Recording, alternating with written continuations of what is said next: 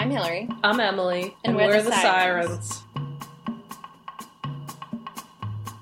Today we are talking about The Parent Trap, which is a 1961 movie starring Hayley Mills in two roles, uh, Maureen O'Hara and Brian Keith. When teenagers Susan and Sharon meet at a summer camp, they get along like cats and dogs until they discover they are identical twins separated at birth by their parents. Determined never to be separated again and eager to meet the parent each of them has not had a chance to know, they scheme to switch places with each other when they go home so that their parents will be forced to return them and, they hope, fall back in love.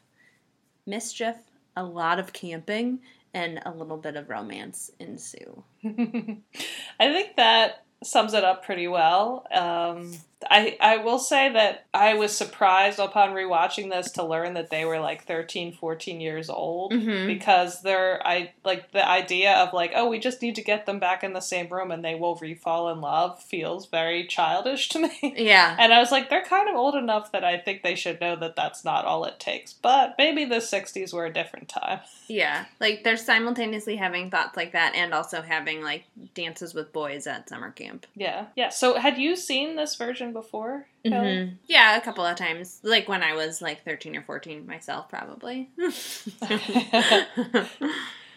Because I think a lot of people now are almost more familiar with the remake, Mhm. but um, Mhm. Which is I- very similar in, I mean, I, I think it, it, as I recall, it follows pretty much the same like details of like the ranch in California, the fancy family in, you know, I guess that maybe that one was in London, various like supporting characters. yeah, I think I found in the remake the parents to be more likable than in this version.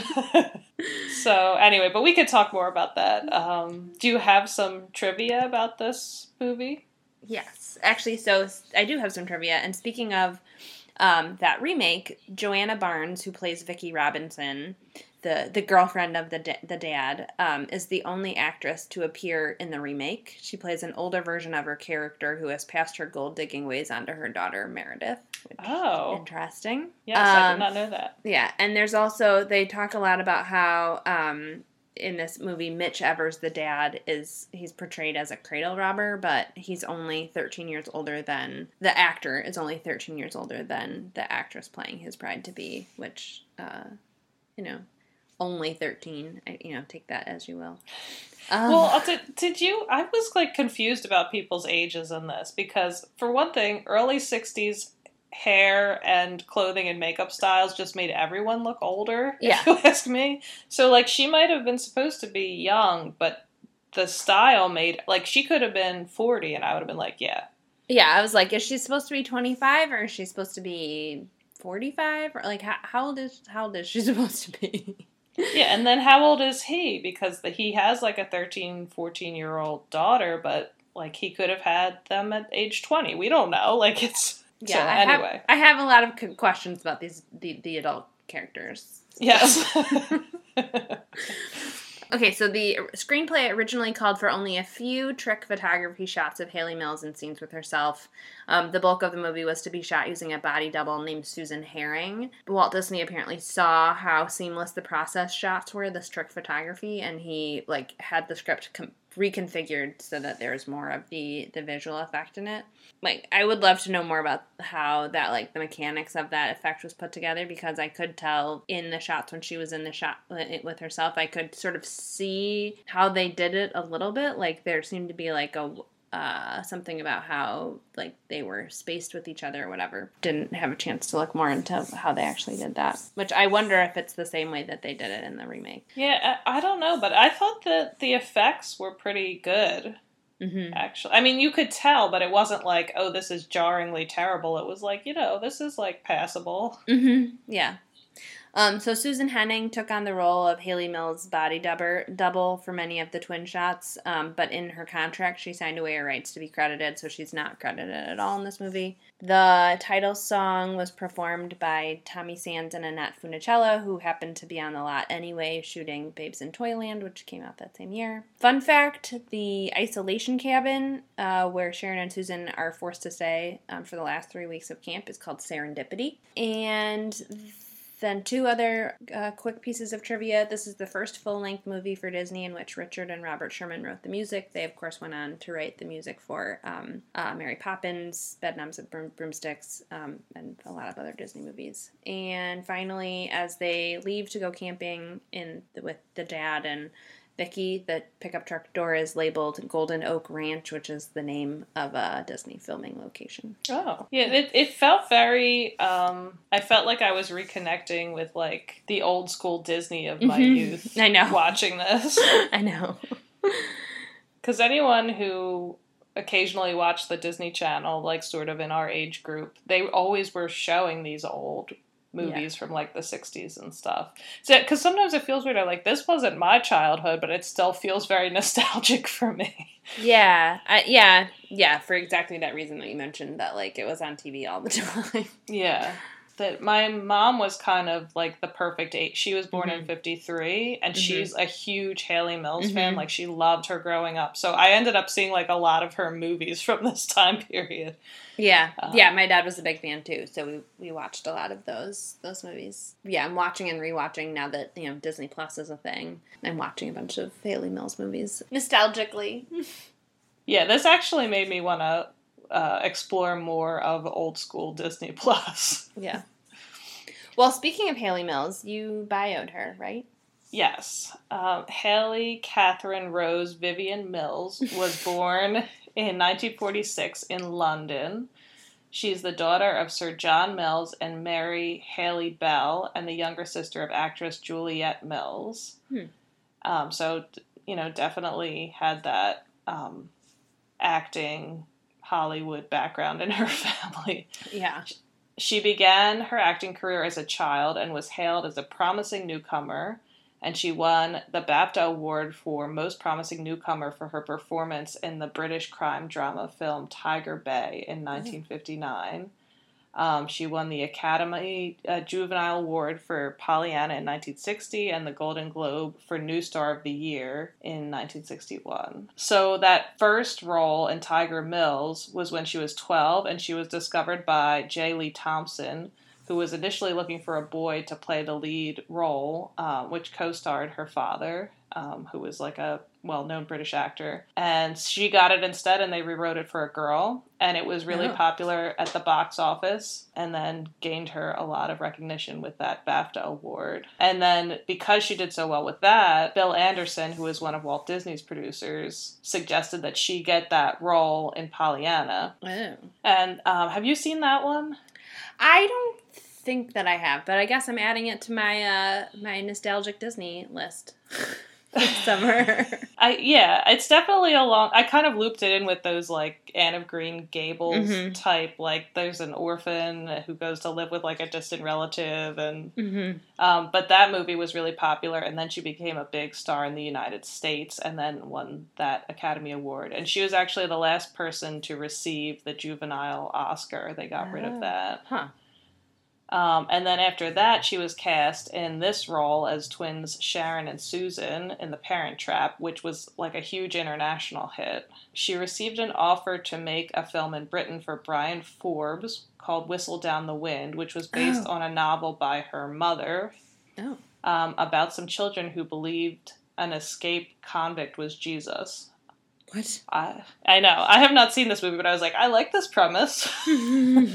Um, that was a hit in Britain, and she was voted the biggest star of the year in Britain in 1961. This I thought was really interesting. She was offered the role of Lolita by Stanley Kubrick. What? Her fa- fa- yeah, I know. Her father made her turn it down, and she later said that she wished she had done it. But like, I I can't. I just can't imagine her in that role. So then she went back to Disney for the adventure film In Search of the Castaways in 1962, which was based on a Jules Verne novel. And that was a hit.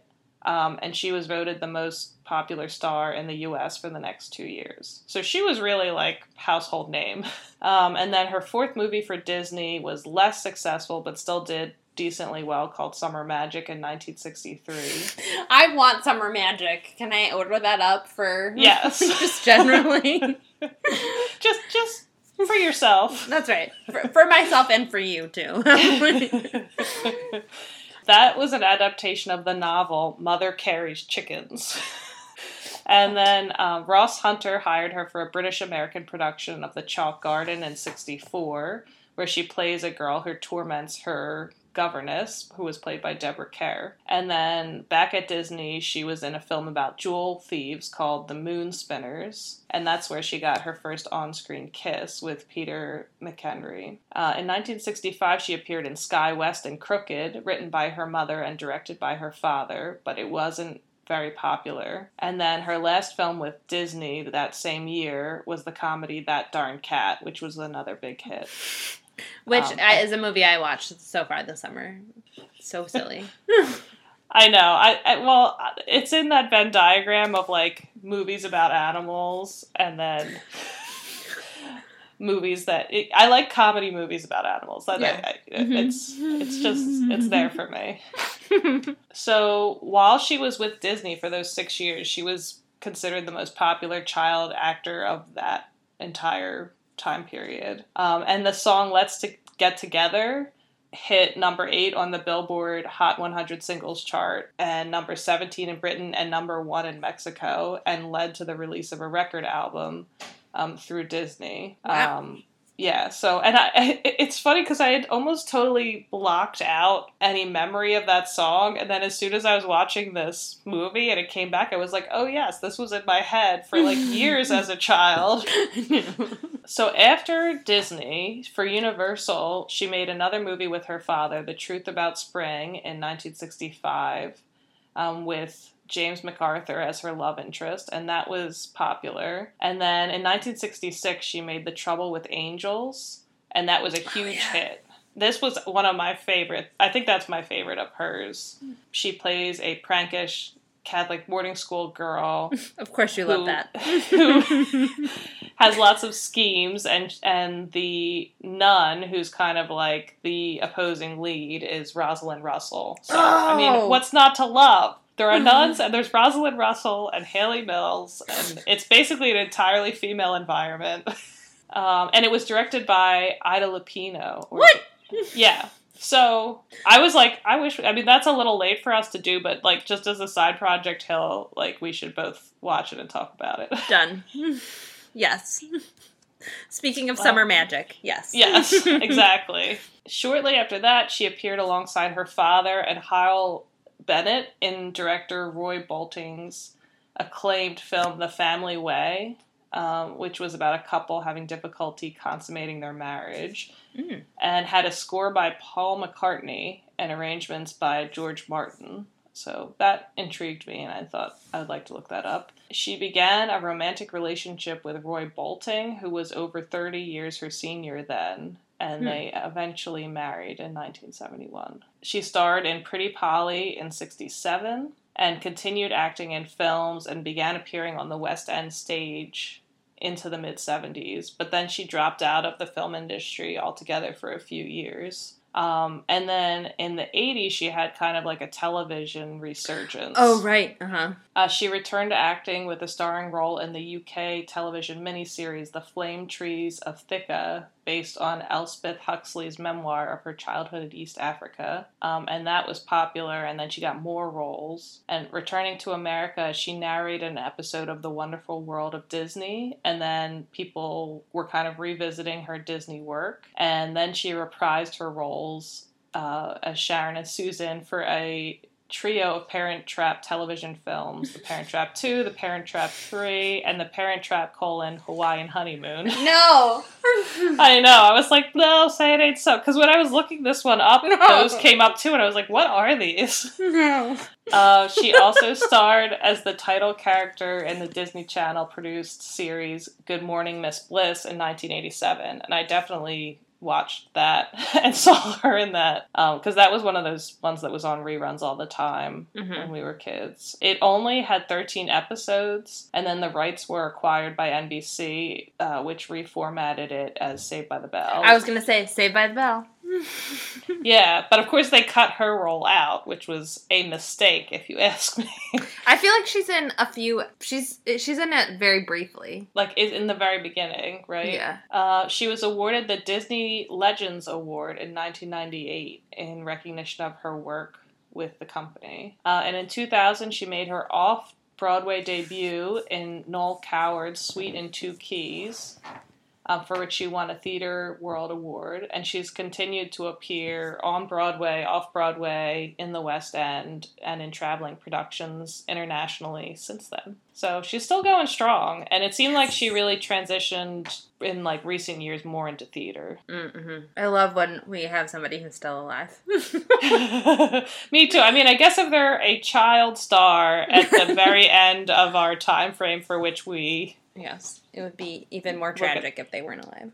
Yes, that's true. So that's that's her and but you know, from what I read, I didn't read anything that was like too terrible about her either. Yay. Um, I have to say that I'm very confused about her accent in this because they basically just like let her have a British accent Yeah. in this movie with no explanation. And when I was younger, I remember thinking that people just talked like this. People just have that accent, like who are on TV. But no, it was just that she was British. Yeah, and so she t- like that was her Boston accent when she was Sharon, but like nobody else from her Boston family had that accent. It's not like Maureen O'Hara talked like that, right? No, it, it made no sense to me that. I mean, I like her accent, but it was incongruous in this role. Totally b- bananas. Yes. And she pretty much, like in a lot of her other child movies, still just has the same accent too. It's fine. So I'm really curious as to your thoughts about this movie, Hillary, because as our podcast listeners may not know, you are a twin. yeah. So my main beef with this movie and with the remake of this movie and any other movie that does this is that it's the same person playing twins when you could like like newsflash twins are two separate people. You could hire two different people. Or i don't know hire a set of twins to play a set of twins. That's a possibility too eh, which is what they did in the harry potter movies. Fred and george are played by a set of twins. I, that just kind of like makes me mad that like Yeah. that's i mean it's like it lends itself to a cool visual trick in for movies but like could just hire two people. Well, and it's a lot of extra work too. Yeah. To like to have to frame the scenes that way when you could just have two people who actually are twins. Like yeah like in Or- the remake, they could have had like Tia and Tamara Mowry. They're great. Yeah, right. I mean, there's or there's this other Disney movie that um, my niece really loves um, called um, Double Teamed, which is um, a set of twins, and they I think they are not played by actual twins; they're just played by two blonde actresses who are not they're not twin. They I mean they don't look they don't look identical, but they look enough alike that like you know you can understand why people would like confuse them or whatever. Hire two people. Yeah, that's true. In the um the social network, the Winklevoss Right, twins yes. were played by two different not twins who just looked alike. Yeah. Yeah. So- you, you can do that. It's a possible Well- possible possibility. So like that's my like main be well that and also like the whole idea that like a set of parents would be like, "Oh, when we get divorced, we'll just take our twins and separate them and not let them know that the other one exists and also not care about the other one. Like I'm getting one half of this pair and so like that's good enough for me. I don't it was Oh yeah. That is my main problem with this movie. It's like I mean, I know this is like a light-hearted movie, but like what what they did to them, that is trauma. That's like, yeah, very like there's not enough dealing with the trauma in this. And then when and they're like when they when the parents like each meet up with the other one that they haven't seen, they're like dad is almost appropriately like like shocked and like emotional when he's like, "Oh, you're the one that I like walked up and down the halls with, whatever." I'm like, "You're the one who separated yourself from this kid. Like you didn't you chose to be separated." Yeah, and there was no talk of like, oh yes, like I get regular reports about how you're doing from like the cope. Like you know, it's just Yeah. basically like we're not in each other's lives. I was like, what judge approved this custody deal? this is insane. Yeah. That yeah, that was like the biggest thing. And I mean, I think you just it's just like a suspension of disbelief. But it does seem strange to me that Susan and Sharon do not have any kind of response where like their primary feeling is anger at their parents for doing this to them. They're just like, "Oh, I'm so happy I have a sister." And now, And now our parents should get back together. yeah. Yes. Not enough anger in this movie. No, Really? they're just they're just too happy. How did this, this be like a silly romantic comedy? I know. I was kind of surprised towards the end that it really did morph into like more of a romance and like focusing more on the adults. Mm-hmm. Because the first half was just very much about the kids. Yeah, I mean, the first half was just like, how much mischief can these kids get into at summer camp? This like summer camp that I don't know if we know where it is. Sorry, my cat is like has decided to um, join us, and I should pick a pick a picture of this and tweet it. It's all on the computer. Special Um, guest. special Emmert. guest Emmert. Freya was almost on this episode, but she's louder than Emmert is. Yeah. What did you think of the camp? So I hated summer camp when I was a child. I hated everything about it. I hated, you know, not having any autonomy. I hated having to hang out with kids my own age. I hated being away from home. I hated. Oh my gosh. I like the only thing I didn't hate was being outside except for I was prone to migraines and so like I did hate being outside. So, you know, I was like, okay, I guess this is fun for some people, but like who, going to summer camp for like 4 weeks having to wear a uniform like with Wait, inspections. so this was your whatever. actual experience? No, no, I didn't do have to do that part, but like the only thing that made would would have made summer camp worse for me is if we like it was 4 weeks we had to wear uniforms and there were like cabin inspections. Like Oh my gosh. so this like this was basically my worst nightmare having That's so funny. well, see, I feel so. I never went to sleepaway camp, and I was always jealous. I was like, "This looks like so much fun." I think I just liked the idea of being away from home. Like, I always. Not that I didn't like my home, but I like I was just like I could have independence even though I'm only like ten or eleven or whatever. And Yeah, no, you don't you don't get independence when you go to summer camp because the camp counselors have to deal with you and 12 other whiny snotty girls and so you all have to do the same thing at the same time whether you like it or not. Yeah, well, that doesn't sound fun.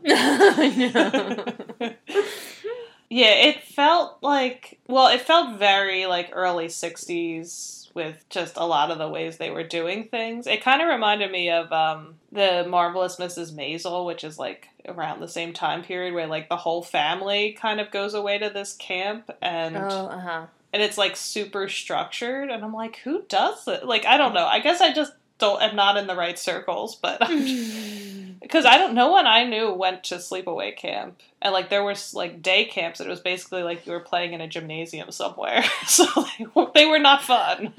Um, but so like the idea of kind of being away in nature appealed to me. But yeah, it. The idea that like you would have to sleep in like an open space room with you know a ton of other people and that other people could access you during your sleep kind of would terrify me. Yeah. Yeah, and then there's all these like the like mean girls pranks that they got up to against each other. Just you know, I was shocked by all of I mean maybe I shouldn't have been shocked by all of it, but it's like you guys are being really mean to each other. Where are the adults?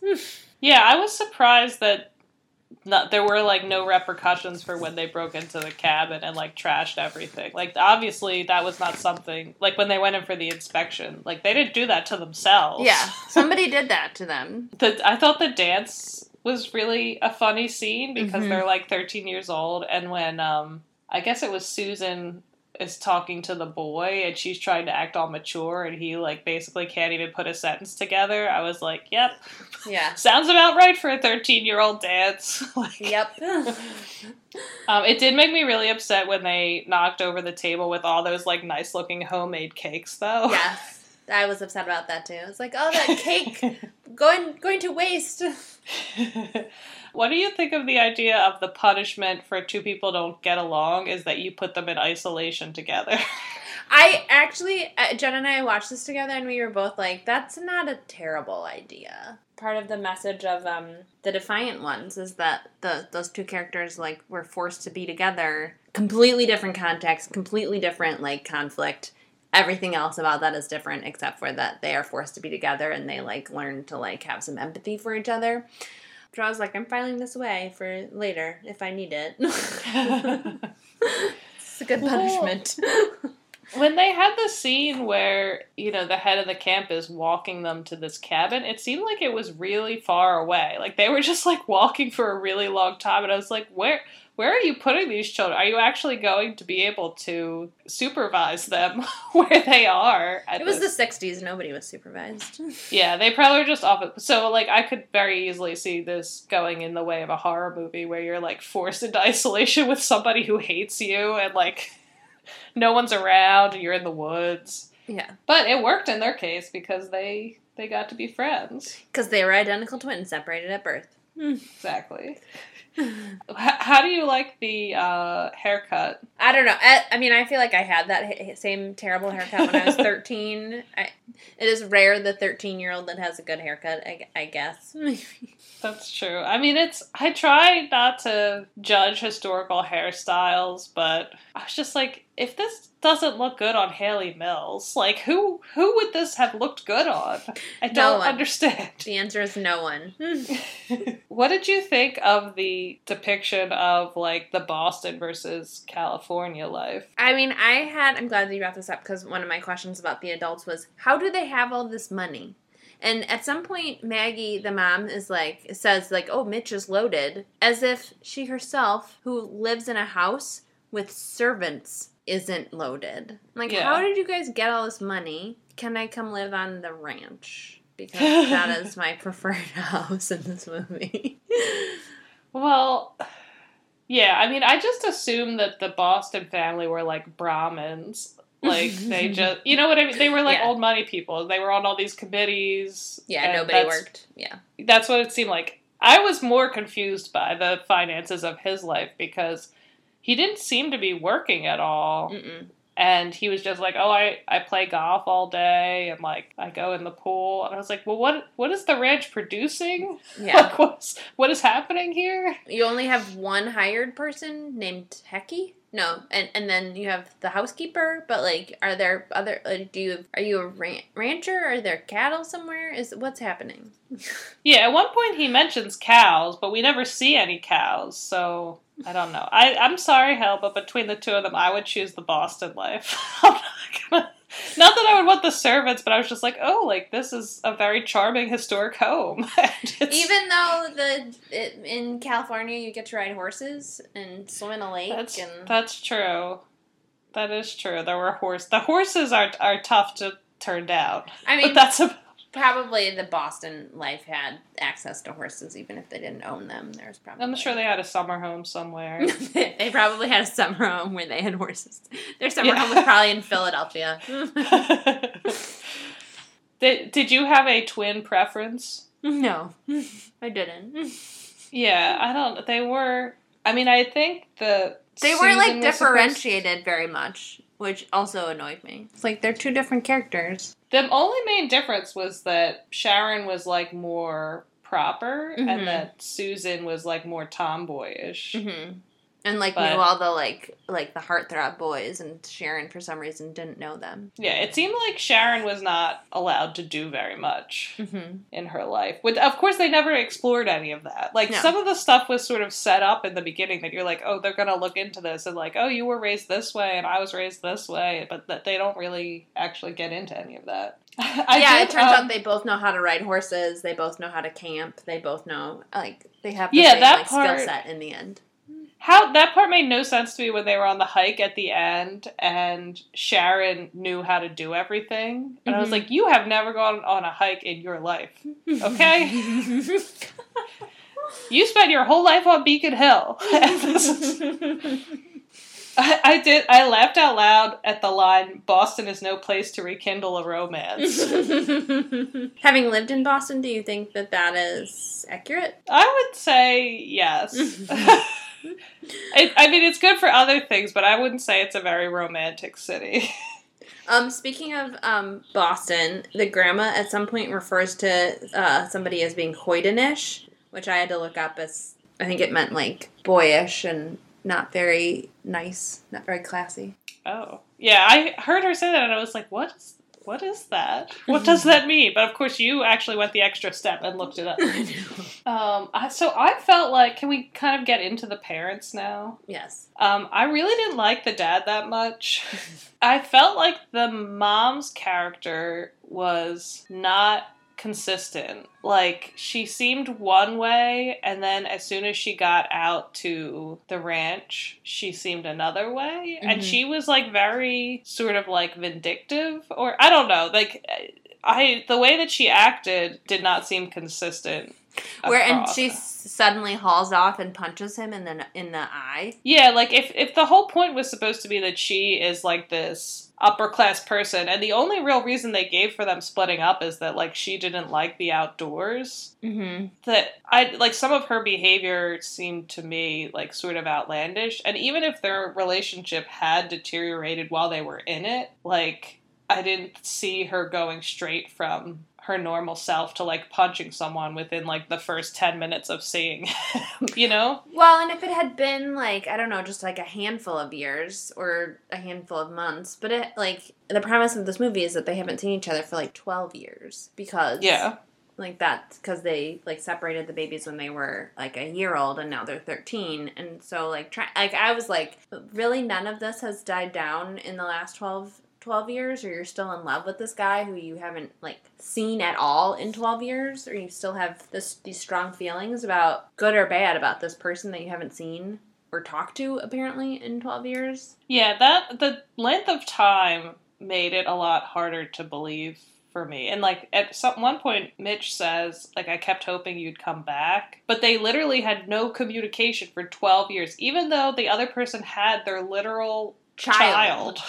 And if that's not an excuse to like get back in touch to be like, hey, you know, I, I know that we had this you know discussion, but I'd really love to see my child. Yeah, I they they're not very like talking about this. Like neither one of them is a very like likable character. Yeah, they they don't seem very stable.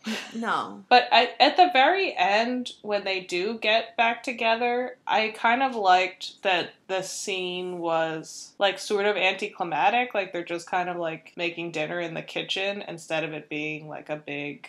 Like if they had gotten together during the recreated date, that would have been pretty sappy. Yeah. But them just kind of being in the kitchen together and talking and like washing their hands and stuff, that felt that actually felt romantic to me. Mm-hmm. Yeah. But also, I'm like, uh, twelve years have passed. Yeah, maybe you want to talk about some other things. yeah. And like, to them reuniting just mean, all right, we're getting remarried, or was it like, all right, let's like start to talk a little bit because we don't want to get the girls' hopes up? Yeah. And like, let's figure out like, are we gonna move? Are we gonna live in Boston? Are we gonna live in California? I think we're too pragmatic. Yeah, I think that is probably true.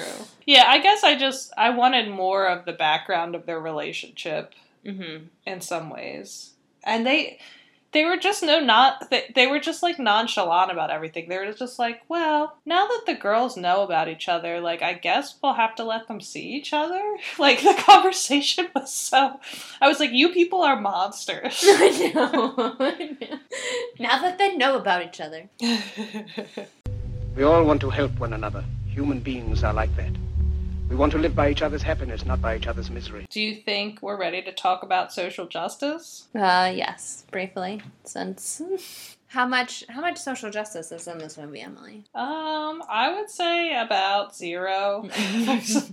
I mean, it's. I'm trying to think of like if there's any sort of angle here, and I, I'm not. I'm not coming up with anything. No, I mean I think we could read into all kinds of like um like additional stuff that's not really like part of the movie. Totally like read a response. Uh, Yeah, I don't think there's anything like built into this movie. yeah. I mean, they made um the fiance like really terrible because I think if they, I kind of was like feeling bad for her at some points when the girls were being so mean to her, but they made her so terrible that you couldn't really have that much sympathy for her. So even that doesn't really work. Mm-mm. Yeah, I mean some of the like the pranks and stuff. I I like refer to it like in Mean Girls culture. You know that whole which I feel like comes up a lot in that movie, Mean Girls. Um, Yeah. which is a much much later movie um just about like how girls treat each other um you know that's a you know can be problematic i don't think it really is like social justice, but Yeah, I mean the the way. So this is like let's go to Bechdel because there's some other things I want to talk Yeah. about. I've been living my own life, making my own decisions for a long while now. It's impossible to go back to being treated like a child again.